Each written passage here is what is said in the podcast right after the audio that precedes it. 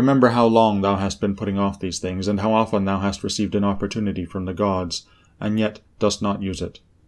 Thou must now at last perceive of what universe thou art a part, and of what administrator of the universe thy existence is an efflux, and that a limit of time is fixed for thee, which if thou dost not use for clearing away the clouds from thy mind, it will go, and thou wilt go, and it will never return.